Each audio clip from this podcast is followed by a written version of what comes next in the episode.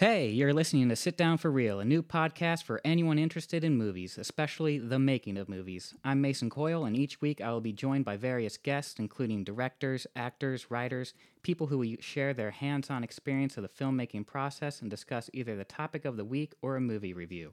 If that sounds like something you're into, perfect. If not, stick with us anyway. We're not famous yet, but that doesn't mean we aren't entertaining. Sit Down for Real is made by a group of creatives, collaborating across numerous projects in the hopes of turning our passions into careers. We hope this podcast will be a platform where we can cultivate our skills and share what we learn with you, our audience. If you ever have a comment, question, suggestion, or a nice review, please share it with us. We'd love to hear from you.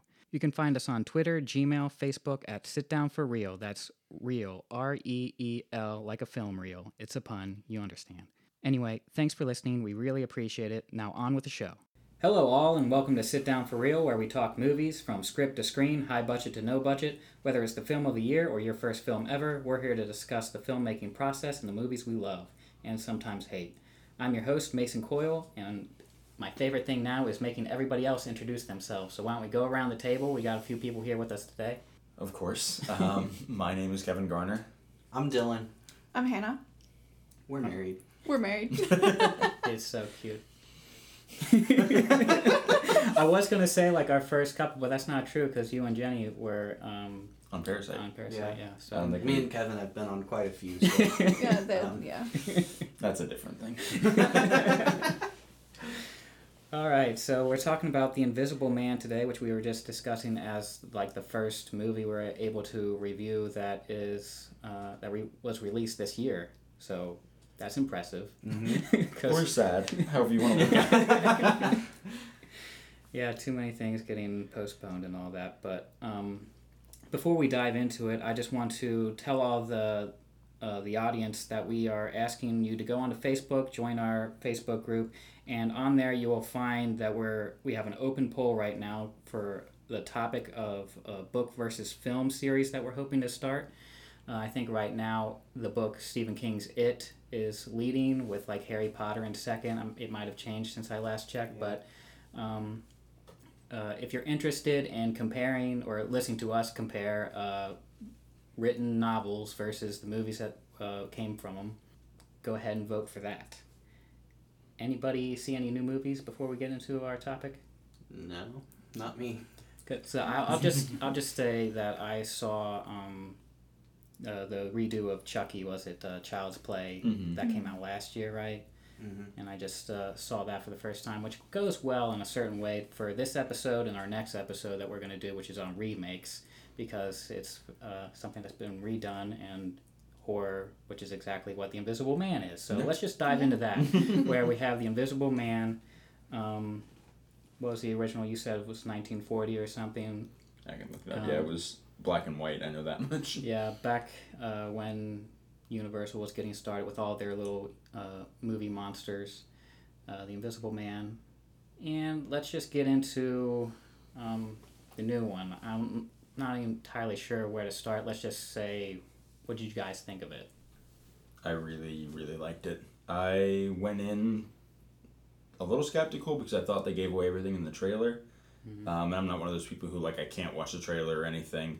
Some trailers do give away a lot, but this one kind of pivoted and had a lot of deleted scenes end up being in the trailer versus that weren't actually in the film. But no, it surprised me. It was really good, and it had a lot more to say than I thought it would, and it was genuinely scary at certain parts. So mm-hmm. all accounts, a good horror movie. mm-hmm. I'd definitely say, like, I agree with Kevin. Like, I went into it with, like, high skepticism. I, like, in watching the trailers, I thought they gave away the entire movie, and I thought they'd taken it from, like, what I thought would be a good movie and what I expected from it to um, something that just wasn't going to make any sense, wasn't going to be any good. But I was actually, like, very surprised at um, whenever I watched it. Thought it was excellent. Um, just excellent acting, excellent sound mixing, sound design, excellent um, score, like, just all around very good. And when Dylan and I saw it in theaters, if you want to know if it's a relatively scary movie, about two-thirds of the way in, he looked over at me and told me he hated me because of how scared he was. So I'm pretty sure I said, I hate you, fuck you, and then turned back and watched the rest of the movie. Mm-hmm. Which doesn't say a lot, because Dylan can't watch horror movies, but... Maybe when we get into spoilers, I want to know what certain section that, that conversation happened, but um, Hannah, your thoughts? Yeah, I wasn't able to watch it in theaters uh, the weekend that I had planned on going in and seeing it. Um, was the first weekend that all theaters shut down. So I watched it I watched it on Amazon Prime in my apartment, and it very quickly became one of the best movies that I had ever seen. Um, I yeah, I have a lot of uh, I have a lot of thoughts on it, so all right, well, why don't we do a recap just for the basic story, because Um, in the old-time story, it was basically a mad scientist throws together some chemicals and becomes invisible, and then uh, shenanigans. Pretty much. uh, this time, they take a, a pretty different um, aspect by telling like a meaningful story, like you mm-hmm. said, Kevin, where it is centered around a control freak and abusive... Uh, it's not really clarified, is it, with a, whether it's their husband and wife, or it's just boyfriend and... I don't know. I, I think I they mentioned that they were married once, but I could be very wrong. Yeah. It was my understanding that they were married, but yeah, I don't think that was really clear, and mm-hmm. it's not it's not a major plot point either way. They no. were they were living together. Yeah, they're living together, they're in a relationship, and this guy is psycho. Um, and I thought that's what made this movie work really well, in the sense of in the opening images, so I'm not going to really count this as spoilers other than the first couple minutes before anybody turns invisible, but the uh, the uh, lead character, what's her character's name, Cecilia, is uh, trying to escape the house, and she has a camera where she can see um, the bad guy, Adrian, sleeping in bed, but even so, as she goes through the house, there's just this fear in every room or every hallway. Even when there's nothing in that hallway, you're still afraid of him like getting up and then making his way. So setting that up from the beginning, and then obviously later that just gets amplified by a hundred once he's actually invisible, um, is really intense in a lot of this section. So I thought it was, you know, incredible. Mm-hmm.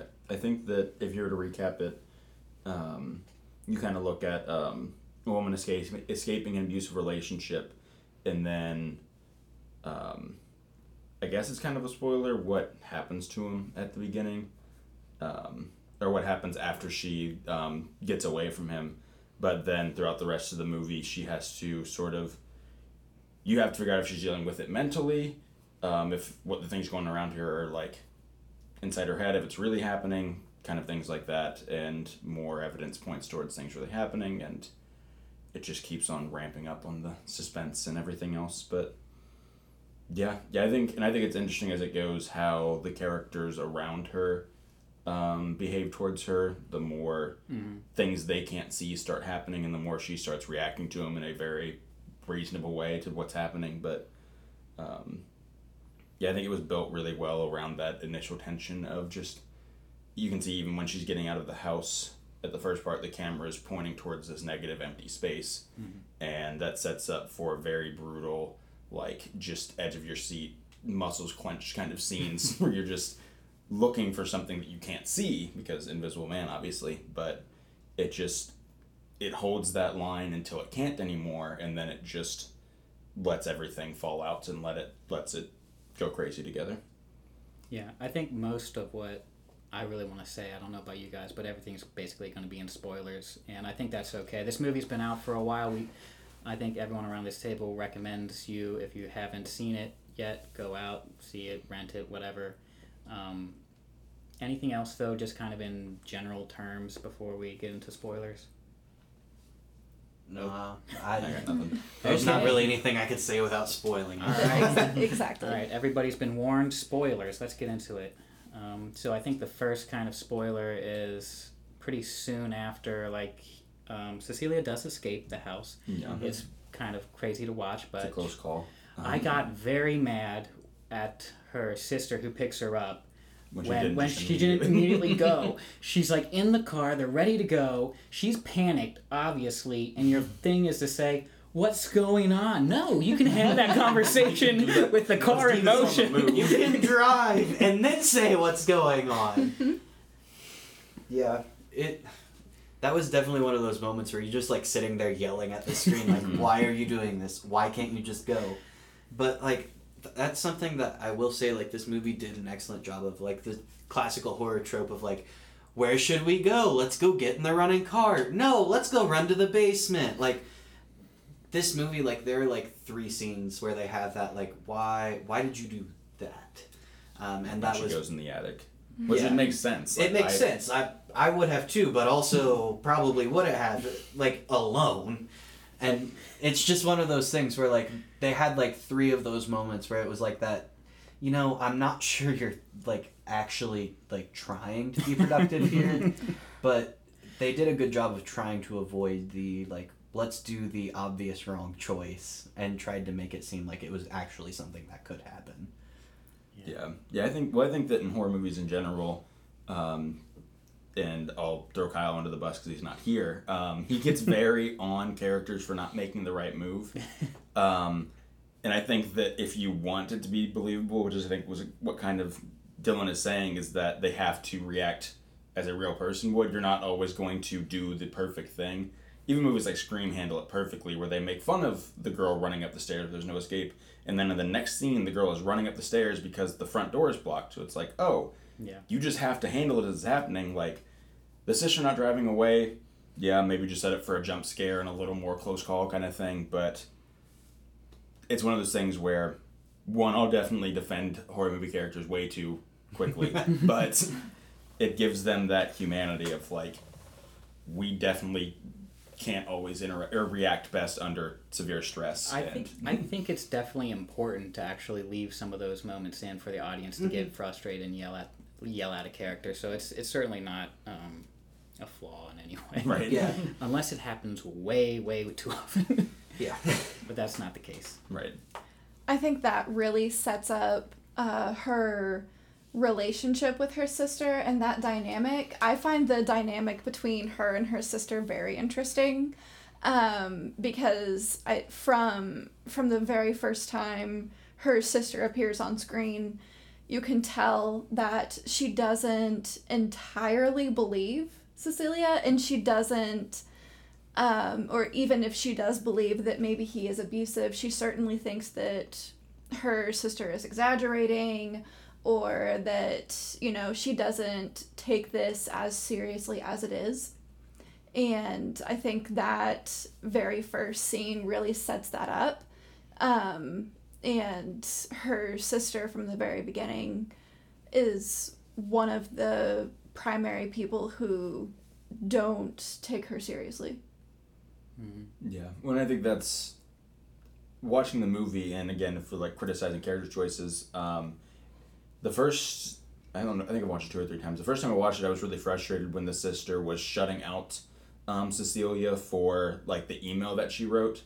Because it's like, why wouldn't you just let her explain that shit? Like, she, like, right. You're here, but I think that's kind of with what you're saying, it makes sense that um, with her character, like, maybe the background led to her, like, this being, like, a last straw. Like, maybe she's, whatever. Clearly she's not the...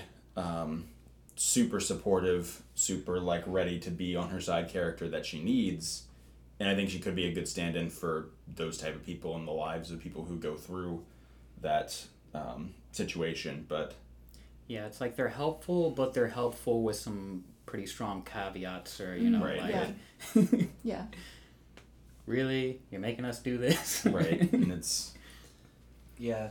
It made it seem like it was, like, as a character, like, if you were to, like, go back in their lives, like, feels like Cecilia's sister is very much that, like, I, like, I don't understand how you think it could be that bad. I mean, look at your house, look at your life, he's rich, he's, he's a billionaire, like, tech he's a billionaire mogul. tech mogul, he, you know, he does all this great stuff, I'm sure he donates to charities, like, so in her eyes, like, she's looking at her sister have this perfect life and say, no, like, I don't want this, and she's probably confused by that, and right. like, just as a character breakdown, like, that's what it kind of comes across throughout the entire movie, is this, like, you had everything and you're choosing to get rid of it for what? Like, why? And, like, here I am having to, you know, fight for my job and, like, continuously work hard to make sure that I have the life that I want. And it seems like her sister just kind of has that attitude throughout the whole thing.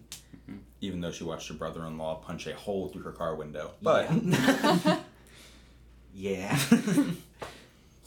There's that aspect. And um, people who are... abusers are so good at isolating family members and um, manipulating not only their partners but also the people around them and the people close to them. And so that's, I mean, that's a tactic of every abuser is uh, isolating their victim. So mm-hmm.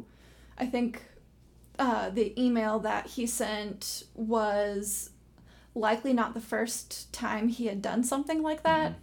Mm-hmm. And so he had probably been orchestrating things like that and continuously pushing them apart for some time.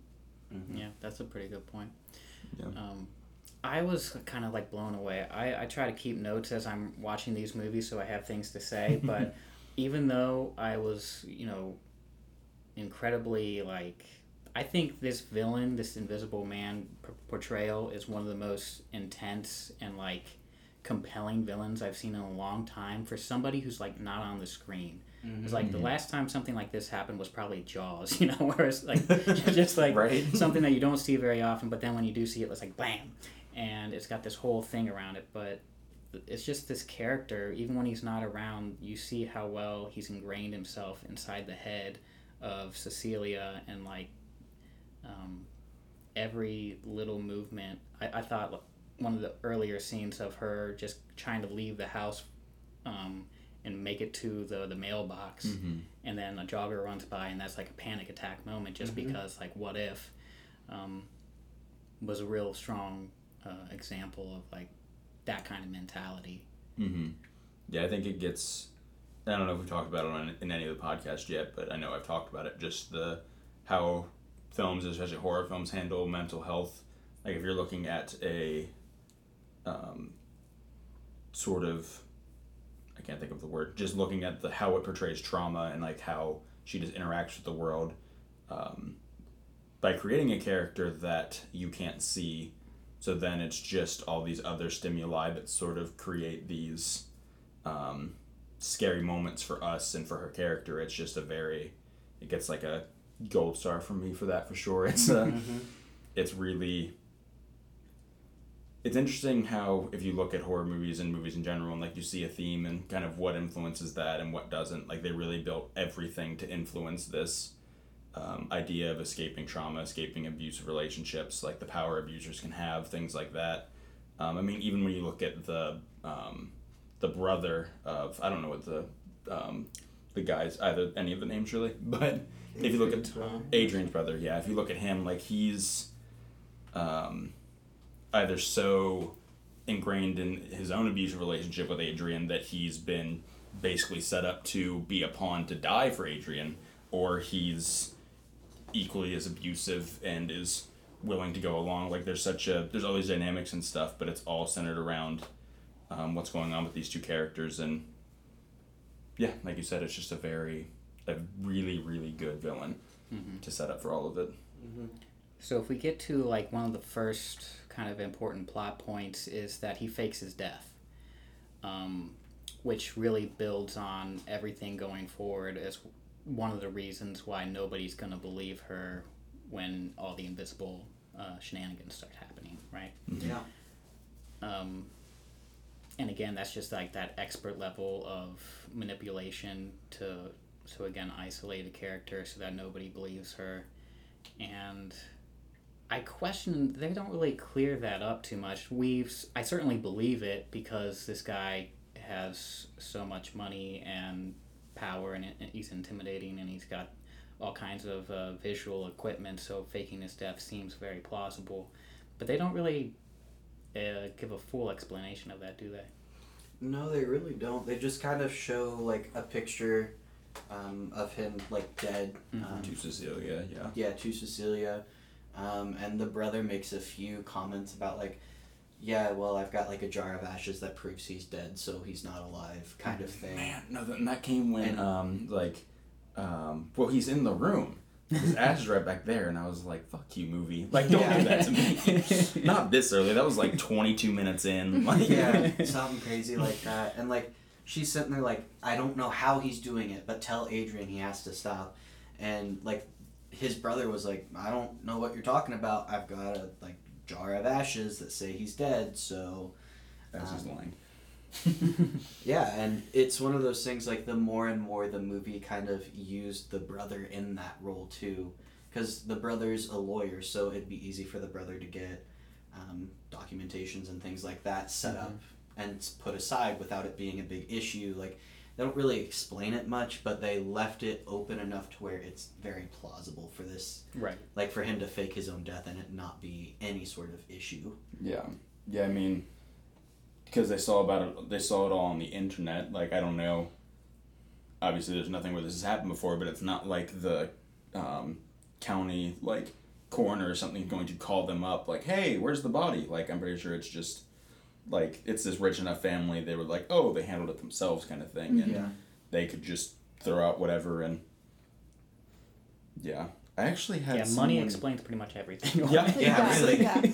I actually had someone who'd watched it, I can't remember who, but someone who um, thought that the brother did it all, mm. which I can't imagine a super strong argument for, but, like, believed the whole side thing, were like, oh, he was kidnapped in the basement, and the brother went crazy, and all that stuff, and um, because they said they didn't understand the ending because of that, and it was like, well, it's because they were in on yeah, it together. Like, right. like they, they they were both in on this. They like, were we in can't... on it together the whole time. Yeah.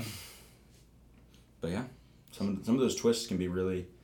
Yeah, um, let, let's talk about that because that was probably the the biggest twist I think. Um, getting that like you thought it was the final showdown, right, and then it's revealed that it wasn't Adrian; it was mm-hmm. his brother. Um, who was attacking uh, Sydney in the house. Which I have a theory for, but... Well, well slightly because um, I think that they were both there because there's okay. no way that that scrawny lawyer brother beats the crap out of that, like, six foot two cop or in anything. Because he was getting... Obviously, he's invisible, so that's more difficult, but that dude was getting destroyed in that mm-hmm. fight. I have a feeling they were both there. Adrian kind of snuck off and did his own thing, and the brother was just... wrong place kind of thing. Took too long to get out of the way. Yeah, pretty much. And since he's a psychopath, he was pretty content with just leaving his brother there to yeah. Yeah. take the fall. It's an interesting theory. Yeah. I'm going to say, it's one of those things, like, it's difficult to say. I think it was more of, like, because the suit originally, like, the scene before that, um, the suit that he has on has been, like, compromised. It's glitching out because he's been stabbed a few times with a pen. Mm-hmm. So, like, honestly creates some of the most, like, fun, um, like, that I've seen in, like, a fight where, like, all of a sudden, like, the suit's invisible, but it starts flashing up, like, really right behind visuals. Somebody. Really good visuals. Yeah. Very terrifying. um, but, like, as that kind of plays out, like, he gets in the car, like, as the scene comes to an end, gets in the car, um, and ends up driving away towards the house. I almost feel like he, like, called his brother and said, hey, I need you to go to this house in the suit. Um, because his suit was malfunctioning. If they were yeah. both there, like, it still would have been malfunctioning. He didn't really have time to fix it unless he had another, like, an extra, like, third suit or fourth suit. Well, I think he had multiple because um, Cecilia's character hid the one, mm-hmm. and that's how she um, won in the end. Yeah. So I wouldn't put it past him to have one laying around that he just scooped up, and that I just... It doesn't have any weight towards the story at all. Yeah. It's more of just how did this just dude, theory, yeah. how did this scrawny dude just beat to nearly to death this, this cop? Yeah. yeah. That does bring up a really interesting question though of how many suits. Just because I felt, even though I was satisfied with the ending, something that bugged me was like this guy who's so good at controlling everything and is like, uh, you know, he's aware of what's going on. Didn't notice that one of his suits is missing, albeit that it's an invisible suit, and he hangs it up and on, with, the, with the invisible setting turned on, which is I'm maybe gonna, not the best way to yeah, do it. I got this suit, I got them all inventoried, but like, this one I could just like pass through, man. I don't know what's going on. Which I guess, if you think, that's a, kind of around the time when everything really hit the fan. Like, he just had to fight a bunch of um, cops and security personnel yeah. in this hallway of a, like, psych ward.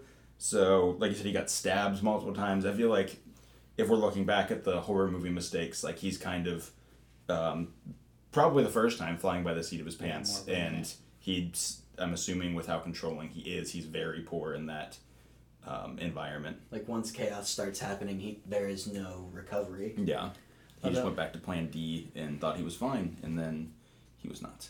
Although I really enjoyed, like, um, one of the things about that, uh, when his suit's malfunctioning, going in and out, that was, like, so intimidating, because it felt like he didn't care whether you saw him mm-hmm. or didn't. Mm-hmm. Like, he knew he was getting away. Yeah. And he could do whatever he wanted, and that's what made it so, like, this guy's messed up. mm-hmm. But a real, real threat. I'm going to say that was just one of the, like, coolest scenes to watch. Um, one of my favorite parts about it, too, is, like, if you listen to it, you can hear, like, whenever she, like, turns on the shower, like, you can start to hear the clicks as she's like, you're not going to get the baby.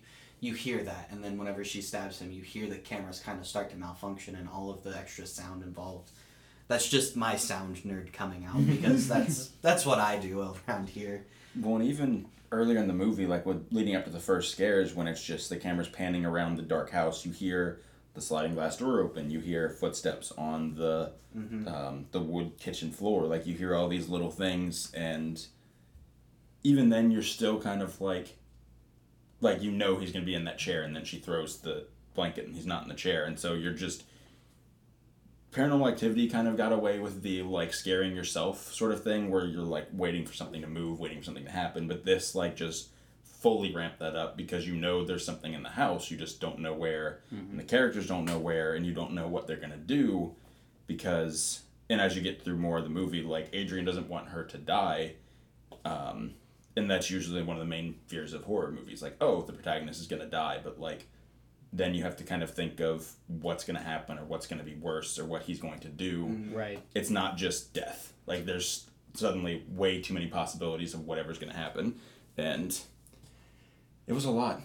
The, um, the, it did do a pretty good job of jump scares versus just more slow burn scares. Mm-hmm. The attic jump scare was ruined for me on Instagram, though. The day I went to see it, it was a little clip. And it just played the clip of her dumping the paint, and I'm still mad about it, because he jumped out of his chair, and I knew it was coming.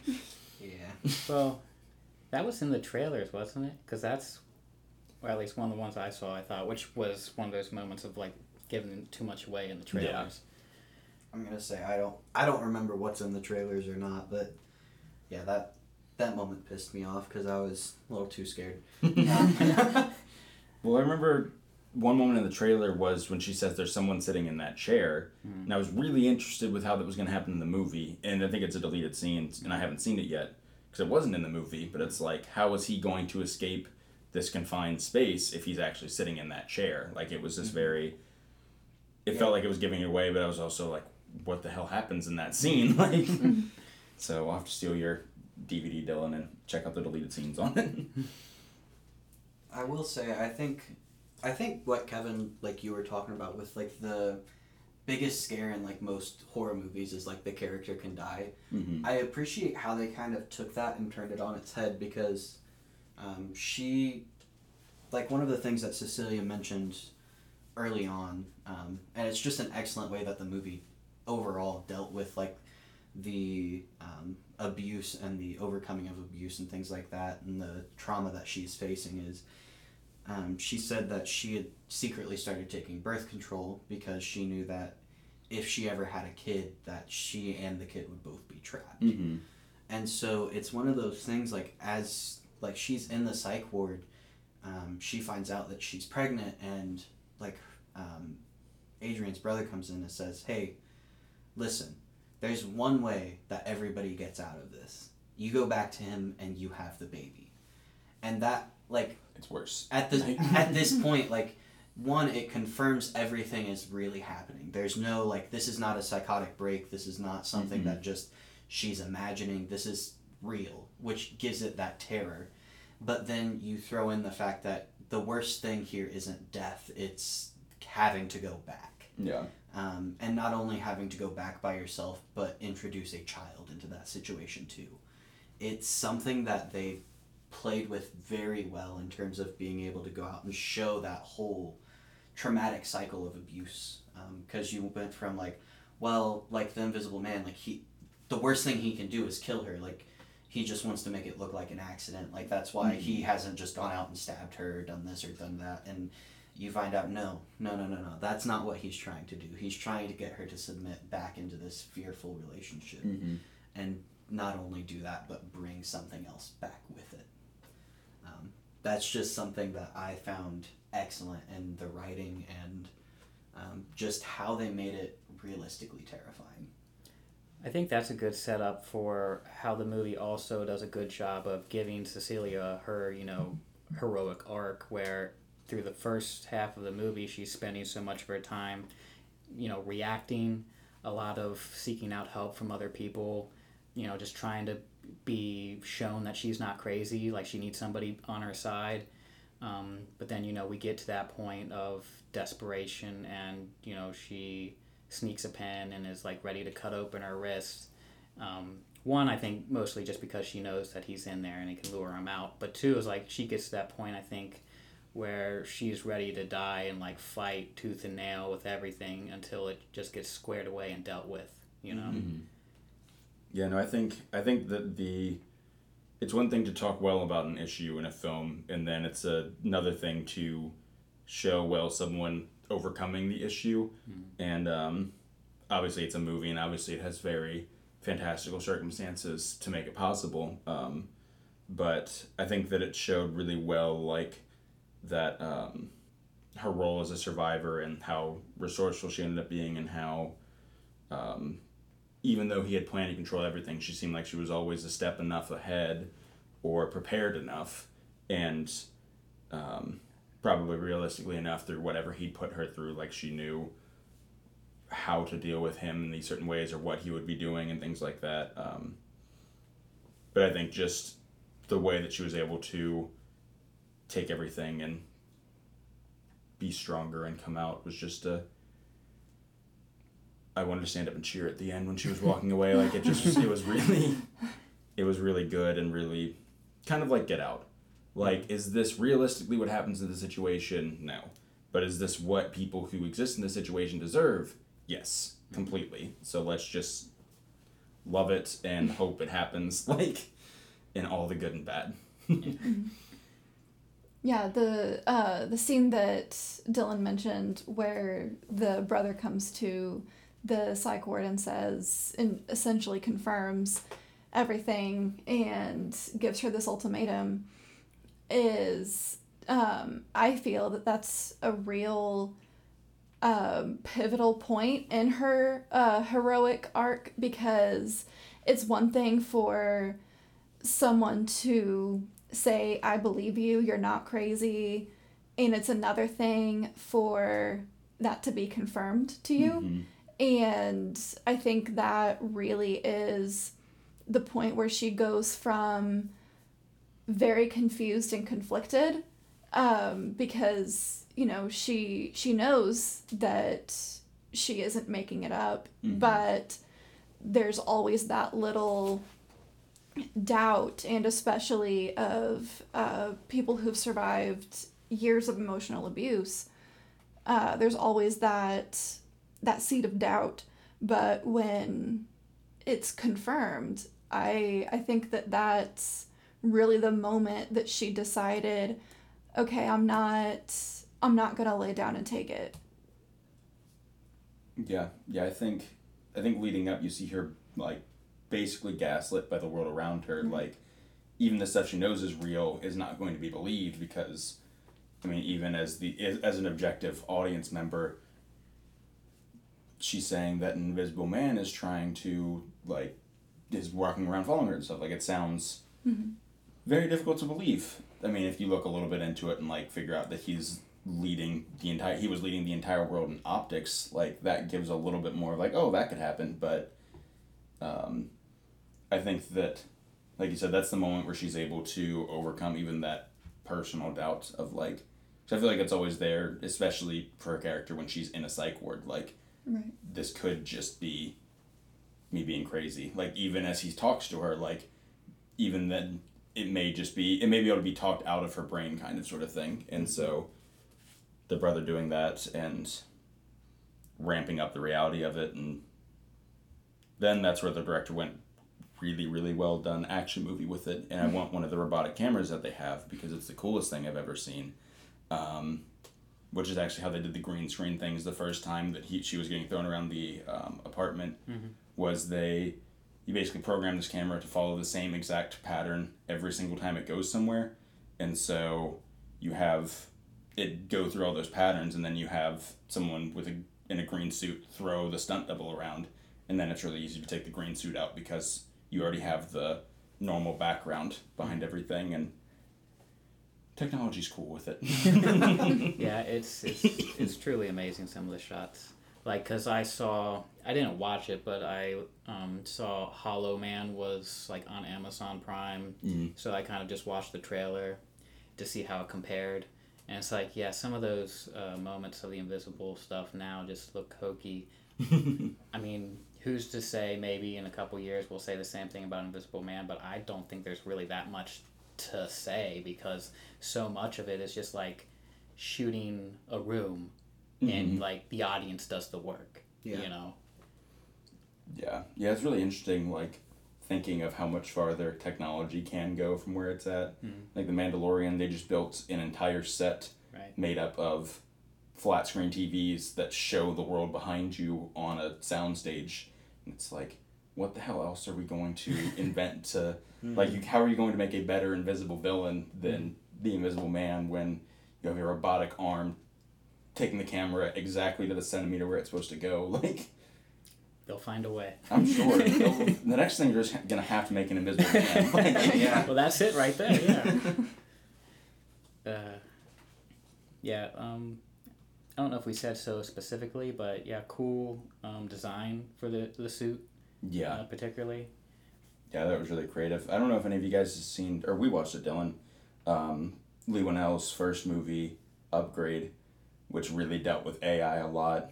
Yeah, um, I remember that. Which was shot the same way with, like, a robotic arm. It's a, um, a man gets um, um, paralyzed in a car accident and then is given the opportunity to walk and move around again through this experimental A I technology that can take over your muscles and limbs and everything and make them work. And he tries to get revenge on the person who paralyzed him and then finds out that the A I can, like, just kick ass.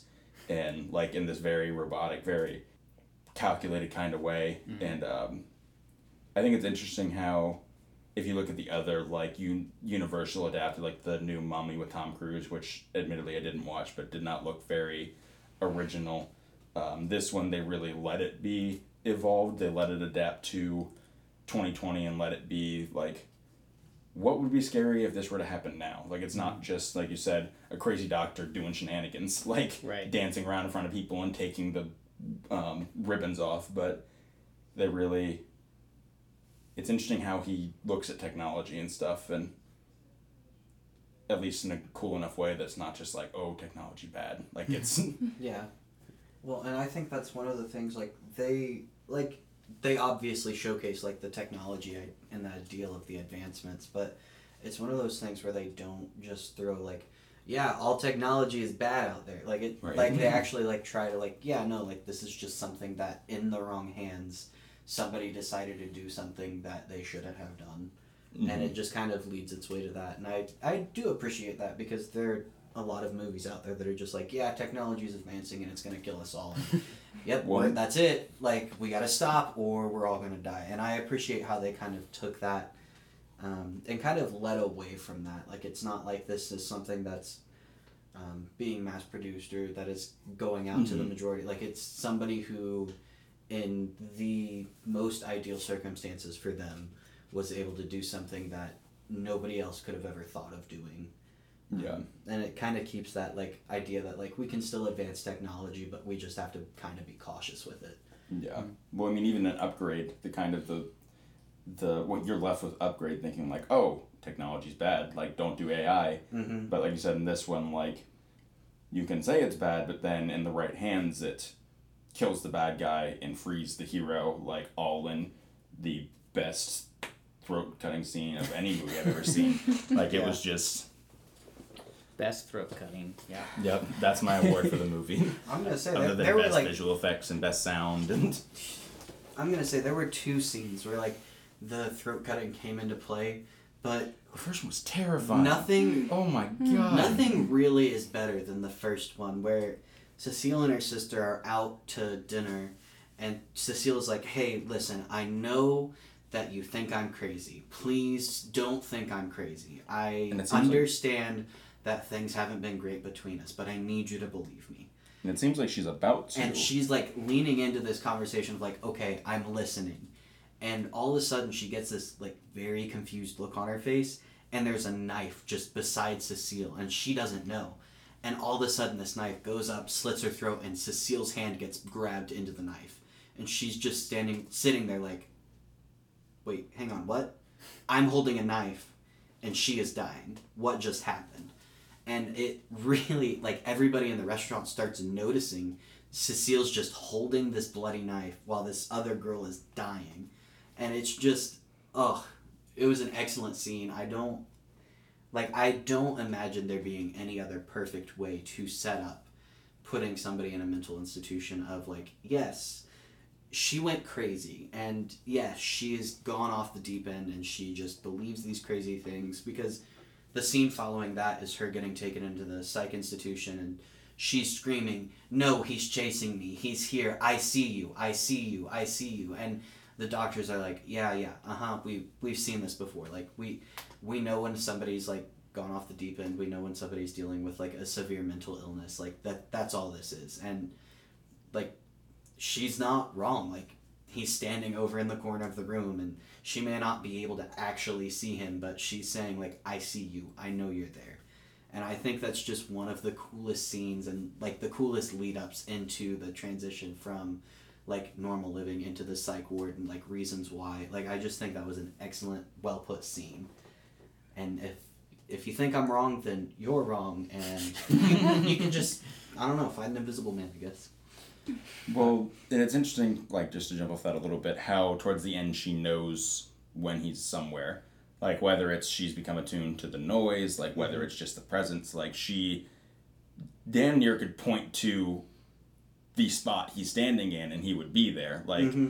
just, and I don't know if that's more of a testament to, like, how um, people in that situation would have to survive that situation, like, being so hyper aware, or if it's just, like, she's, that's all she can think about because that's all that's going into the situation. But it's very, and you, I feel like the audience, you can almost, like, you know where he is, like, when you're there in the holding room, and the cop's like, oh, I'm trying, like, just let me help you, tell me what's going on. It's like, I can't tell you he's in the room, and you're like, oh, he's probably, like, right back there. Like, yeah, like, he's probably standing right behind the detectives. Mm-hmm. Like, yeah, the the, uh, the camera does a great job, because, you know, a lot of the times it's that panning motion, and then it settles on nothing, and we're, we're trained to expect something to be there. Mm-hmm. But I think I love, I don't, can't remember where I heard this, but the director had said that, um, he's not always where you think he is, mm-hmm. and only he knows, you know, where those shots are. 'Cause, and I, I, watching it, thought it would be interesting, like, in the moment where she's getting, you know, sedated, and, uh, that actually he might not be there. And so that even though she's so desperate in this situation, she could be literally in this, you know, they could be right to be like, yeah. calm down, because he's not in here. But, you know, it's that thing, she doesn't know for sure, neither does the audience, and that's terrifying. Yeah. Okay. Um, so let's just do uh, final thoughts, anybody. Um, general, I, we already said it's amazing in a lot of different ways. Yeah. if, if you enjoy horror movies, or even if you don't, you should watch it. Um, but, yeah, anybody? So um, I went into it excited, but a little bit skeptical um, of how how well that it was going to be done. Um, I spent three years in Southern Indiana working with survivors of domestic violence. So that was, you know, that was my job when I sat down and watched that movie. So part of me was like, okay, I'm excited and I like this thriller genre, but how well is this going to be portrayed? And all but one minor thing was absolutely spot on. And it was, um, I mean, I, I think I even told Dylan that if, if some of my clients' abusers had this ability, they would do it. And, you know, uh, this isn't incredibly far-fetched for someone who is obsessed with power and control. Mm-hmm. So I I really, really enjoyed it. And like I said, except for one minor thing that only people who work in this field noticed, um, was, yeah, it was it was incredible. Well, I'm curious what the one minor thing is. Yeah. When he is chasing her around the house and she goes into the kitchen. She would not have gone into the kitchen. Mm. There are knives there. no enough. no uh, D V victim running from their abuser goes into the kitchen. Mm-hmm. Fair enough. That that was it. That was yeah. nothing. I'm going to say, um, I just, if you can't tell by now, I think it's an excellent movie. Uh, the sound design on it is phenomenal. The cinematography is excellent. The use of negative space is excellent, but I think my favorite part when, like, surrounding this movie is Hannah was watching it for the first time, and I just was texting her, like, hey, what are you doing? She's like, oh, I'm watching Invisible Man, and I just sent, surprise, as he said the line. oh my like, sh- she sent me back a message and just said, he just said, surprise, how did you know? I hate you. And I was like, I didn't, and it just, it was a great chance. But I think that was probably the moment when I looked at Kevin and said, hey, I hate you, fuck off. Um, yeah.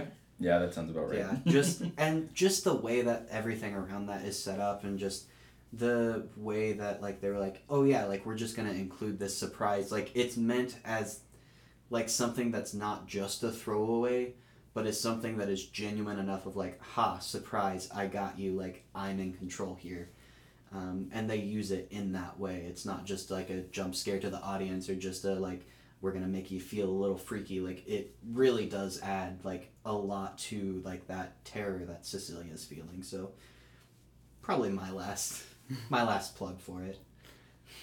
Yeah, yeah, I think it is the um, and I'm sure, well, there are others too that I can think of, but it is one of the line of um, horror movies that look at social issues and sort of give the um, victim in the situation power over it. Kind of like Get Out. Um, another one that comes to my mind is um, Reven- Revenge, which I think also came out in twenty seventeen. Um, but just there's this... Horror has always said something about what's going on. Original Godzilla was a lot about, like, the threat of nuclear war. Like, Night of the Living Dead had, other than just one of the first movies ever to have a um, black lead, just kind of this um, fear of... like, the isolation and things. I think it was the late sixties, so it was before the, um, or actually right in the middle of the Cold War and the space race and stuff, so just the, probably more nuclear ties with that sort of thing. But there's always, it's interesting to me when horror fans, like, criticize, like, Get Out or Invisible Man for, like, not just being a scary movie. Scary movies have always had shit to say about stuff. Mm-hmm. But I like these very, like, you can't ignore, like, what we're telling you, what's going on. Like, you have to think about it. You have to deal with it. Um, and I think that um, in the same way that Get Out, no matter who you are, you're rooting for the protagonist to kill this whole white family and escape. No matter who you are going to Invisible Man, you're rooting for her to kill her abuser and escape. Like, there's this, horror movies put you in such drastic situations with the protagonist that you just want them to succeed and want them to live through it and everything. And it's, I think it's a really powerful cinematic tool to use horror movies in that sort of way. And I just want to see so many more in this little sub, sub, sub genre go. But yeah, it was a definitely a really good entry into that. And just, even if you strip everything away, super fun, super scary. Like, there's, Yeah, like we've said a hundred times, it's great. Yeah. um, I think this was a great movie to to lead into our uh, episode that's going to happen uh, further into the week. We're going to be doing remakes, and this is one of those situations where it's proof that a remake can be good. It's proof that, you know, you can take something and then have a good story if you focus first on, like, the characters. Like you said, we, we are sympathetic for the character. We're terrified of the villain. And they're all realistic, you know, they, they mm-hmm. feel so real. And you, you do all that first as, like, the, the foundation of your story. And then you just put in the fact that he's also invisible.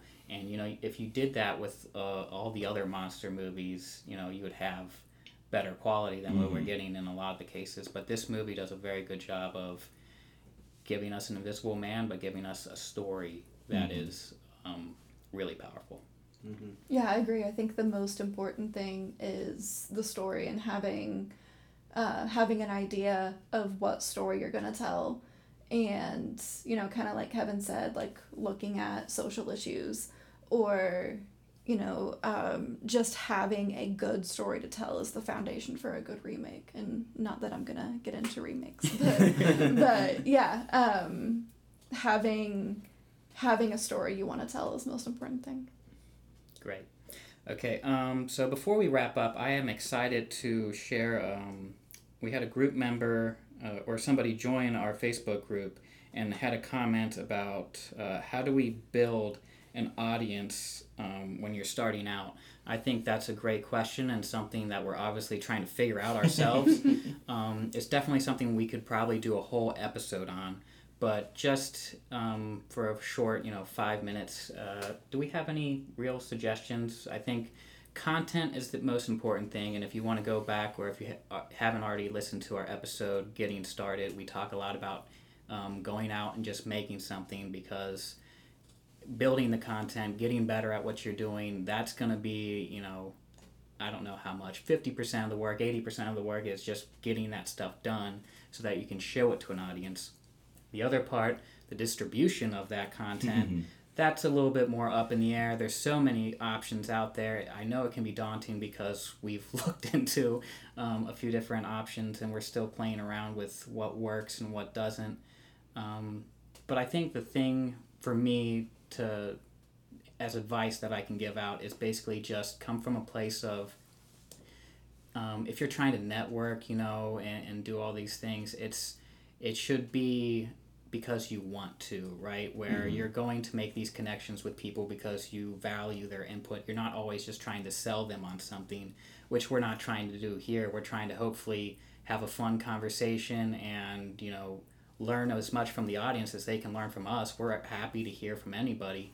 Um, and if you have that sort of mentality when you go out, whether it's, you know, searching the web for different groups that have Uh, similar interests or, you know, a topic that you want to talk about, go find people who are already talking about it and start a conversation.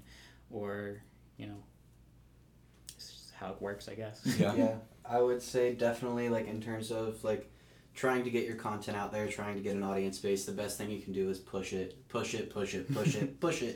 Get your friends involved, get them to push it. Um, if you get a good group of friends together that are all interested in things and they're willing to help you out, get them involved in your projects, and that will get them more interested in pushing the idea and, like, promoting it, um, sharing it on Facebook, Twitter, whatever. Um, if you're looking for, like, a specific, like, thing, like for podcasts, for example, we use um, anchor dot com or .fm or whatever it is. Um, it's an excellent site. Um, for podcasts and things like that to help you kind of get started and get everything published on multiple platforms at once. Um, if you're looking at doing films and stuff, um, Vimeo, uploading it there, YouTube, and then sharing it on Facebook, sharing it on Twitter, and trying to push it into that as much as you can. Um, following on Twitter um, for our podcast group, I follow. I went through and followed a bunch of different um, either filmmakers or film producers um, and things like that, just like those smaller competitions or festivals, and um, you'd be surprised at how many of them are willing to follow you back because you followed them. Mm-hmm. Um, and it's just trying to find those like-minded people as you and trying to get them at least to see your content, um, and then as they see it, they might be interested in it, they might dive into it, they might start sharing it. So just trying to push as much of your content towards other people as you can. Yeah. Yeah, I mean, there's...